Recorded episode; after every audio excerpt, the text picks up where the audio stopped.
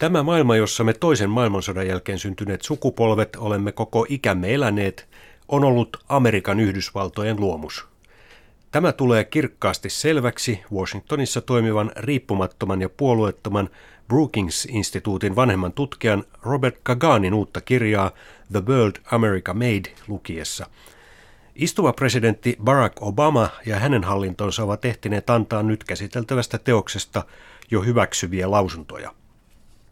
Kiinnostava tieto muuten on, että Robert Kagan on syntynyt Ateenassa vuonna 1958 ja 80-luvulla hän työskenteli jo Yhdysvaltain ulkoministeriössä. Me otamme ikään kuin annettuna sen, miltä maailma nyt näyttää. Laajalle levinneen vapauden, ennenkuulumattoman globaalin vaurauden, huolimatta nykyisestä talouskriisistä, ja suurten maiden rauhanomaisen rinnakkain elon. Vuonna 1941 maapallolla oli vain 12 demokraattista maata. Tänään niitä on yli sata. Kagan kutsuu tätä maailmanhistorian vaihetta kultaiseksi kaudeksi, jota on kestänyt jo lähes 70 vuotta.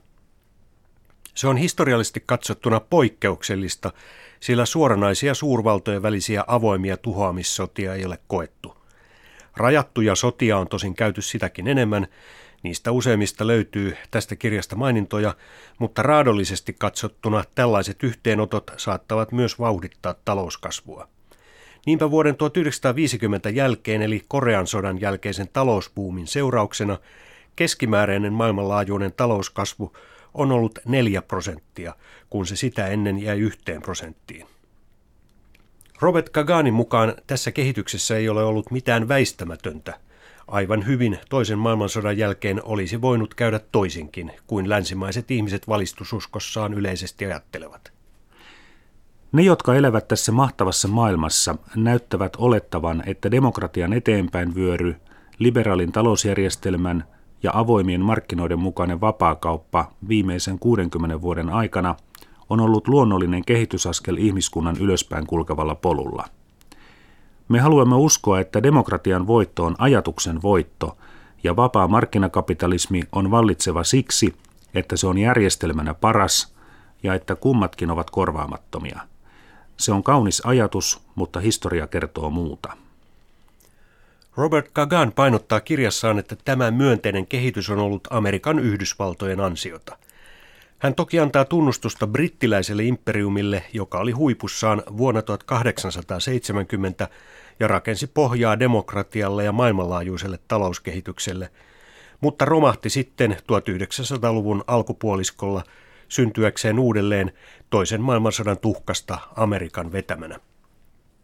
Yhdysvallat otti roolinsa maailman johtajana alun perin hyvin vastahakoisesti, mutta on sen jälkeen paneutunut siihen kaikella tarmolla. Kagan toteaa, että Yhdysvaltojen mahtiasema on ollut yllättävän vahva. On suuremmoista, suorastaan yllättävää, että muu maailma on niin voimakkaasti hyväksynyt ja sietänyt amerikkalaisen supermahdin kaikkinesen heikkouksineen ja epäonnistumisineen. Todellakin, Amerikan suuri voima on ollut enemmän kuin vain siedetty olotila.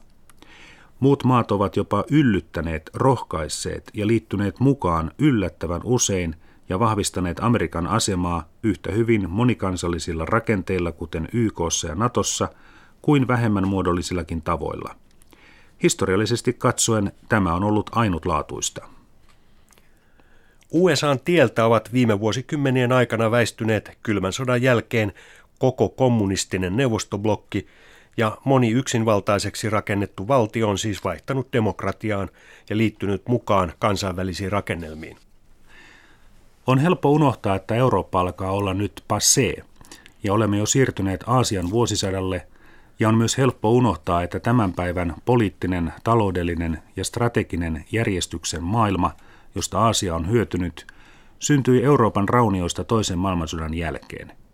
Ja se syntyi vain, koska Yhdysvallat tuki uutta ratkaisua Euroopan ratkaisemattomiin ongelmiin.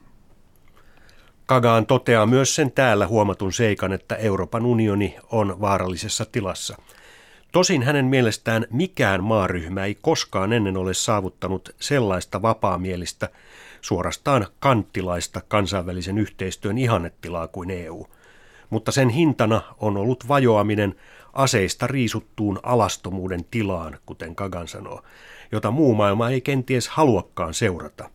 Hän kysyy, voiko EU selvitä, jos muut kansakunnat eivät suostu pelaamaan sen sääntöjen mukaan. Tähän Kagan ei anna vastausta muuta kuin epäsuorasti. Demokratian ja vapaan markkinatalouden voittokulku on kuitenkin jo katkennut. Eroosio alkoi vuonna 2005, jolloin demokratiaksi kutsuttuja maita oli enimmillään 123, viime vuonna 2011 enää 115. Mistä tämä sitten johtuu? Vapaan markkinatalouden kapitalismi on parhaillaan läpikäymässä vaihetta, jossa se itse haastaa olemassaoloaan. Asuntoluotto- ja johdannaiskriisin aiheuttama taantuma on herättänyt epäilyjä koko systeemin toimivuudesta samalla lailla kuin 1930- ja 1970-luvuilla. Muunlaiset mallit, kuten Kiinan valtiojohtoinen kapitalismi, on nauttinut paremmasta menestyksestä osittain siksikin, että Kiinan ylijäämiä on osaltaan käytetty vaimentamaan kansainväliseen taantumaan vajoamista. Muut suurvallat alkavat myös toimia kuten ne yleensä toimivat, eli laajentavat omaa reviiriään. Venäjän presidentti Vladimir Putin on julistanut haluavansa muodostaa entisistä neuvostotasavalloista Euraasian unionin. Kiina on koventanut vaatimuksiaan eteläisellä alueella ja Etelä-Kiinan merellä. Intia puolestaan on koventanut otteitaan Intian valtameren alueella – Nämä ovat Robert Kaganin mielestä pieniä, mutta selviä merkkejä siitä, mitä voi olla edessä. Kiina on vahvistamassa erityisesti merivoimiaan ja se on herättänyt kysymään, miksi tiikeri kasvattaa hampaitaan. Saman kysymyksen voi esittää myös Venäjälle.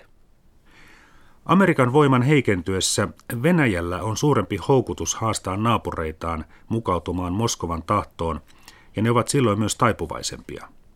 Jos Putin, joka on kutsunut Neuvostoliiton hajoamista 1900-luvun suurimmaksi geopoliittiseksi katastrofiksi, uskoo voivansa palauttaa Venäjälle sen mahdin, niin kuinka hän voisi vastustaa kiusausta tehdä niin?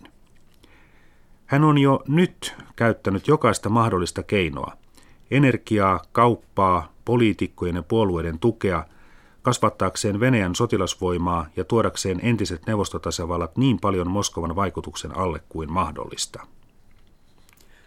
Robert Kagan huomauttaa kuitenkin toistamiseen, että hänen näkemyksensä mukaan tämä on siis kuitenkin historiallisessa katsannossa aivan normaalia. Näin suurvallat vain toimivat. Sotilaallinen voima on edelleen ratkaiseva tekijä, ja samoin uskotaan myös Kiinassa. Aseiden avulla ylläpidetään hegemoniaa.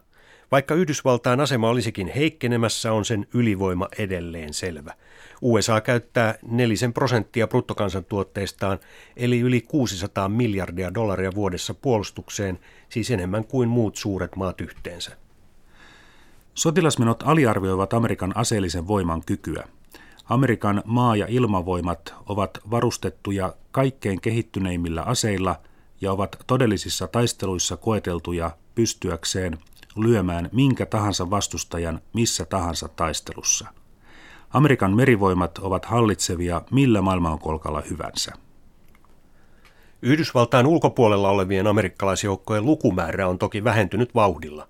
Korean sodan aikaan yhteensä miljoona sotilasta oli eri puolilla maapalloa. Vietnamin sodan aikaan 60-luvun lopulla luku oli jopa yli miljoonan – mutta vuonna 2011, jolloin Amerikka oli sitoutunut kahteen sotaan, Afganistanissa ja Irakissa, ulkomaille sijoitettuja joukkoja oli yhteensä puolisen miljoonaa. Erityisen paljon amerikkalaisjoukkoja on vähennetty Euroopasta. Amerikkalaisten kanssa on sotilasliitossa kuitenkin edelleen yli 50 maata. Kiinan kanssa ei varsinaisesti yksikään – Maa siis toimii maailman sheriffinä vielä pitkään, mutta onko tilanne oikeasti muuttumassa? Onko niin sanottu American Order, Amerikan maailmanjärjestys kuuden vuosikymmenen jälkeen sittenkin murenemassa? Tämä on Robert Kaganin kirjan ydinkysymys. Erityisesti bisnesmiehet ympäri maailman korostavat talouden kasvavaa roolia – Toisen maailmansodan jälkeen Yhdysvallat vastasi puolta maailman taloudesta ja hiipui sitten vähitellen siihen vajaaseen neljäsosaan, mikä osuus sillä nyt on. Saksa ja Japani nousivat ensimmäisenä sitä haastamaan, mutta nämä maat olivat sodan jälkeen muuttaneet kurssiaan ja olivat nyt Amerikan liittolaisia.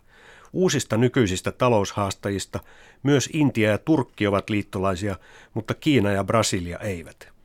Sillä on toki erityinen merkitys, että Kiinan valtiokapitalismin malli on osoittautunut vetovoimaiseksi.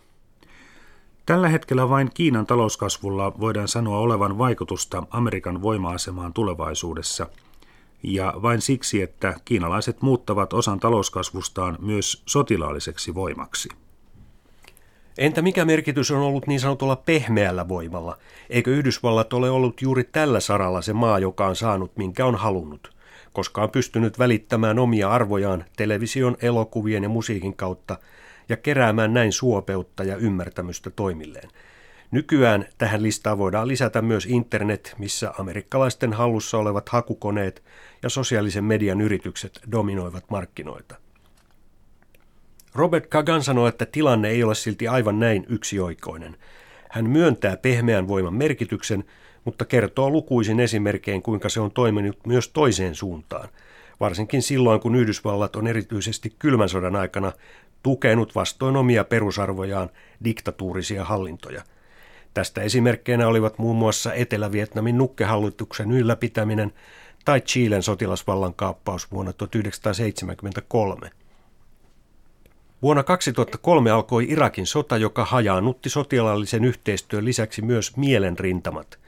Amerikkalaiset olivat järkyttyneitä, kun vain 38 maata tuli mukaan heidän johtamaansa liittoumaan. Olla amerikkalainen merkitsee uskomista ja sitoutumista siihen, jota amerikkalaiset itse ja vain he kutsuvat meidän elämän tavaksemme. Koska he uskovat, että heidän perusperiaatteensa ovat universaaleja, he mittaavat kaikkea tällä samalla tiukalla mitalla. Erityisesti arabimaissa tapahtuneet vallankumoukset ovat tuoneet myös aivan uudenlaisia haasteita, sillä Yhdysvallat tuki pitkään vakauden nimissä näiden maiden, muun muassa Egyptin, yksinvaltiaita, eikä se alueen ihmisiltä aivan hetkessä unohdu. Nämäkin monet puutteet mielessä pitäen Kaganin mielestä kiistämätön tosiasia kuitenkin on se, että vain liberaalit valtiot voivat tukea liberaalia maailmanjärjestystä.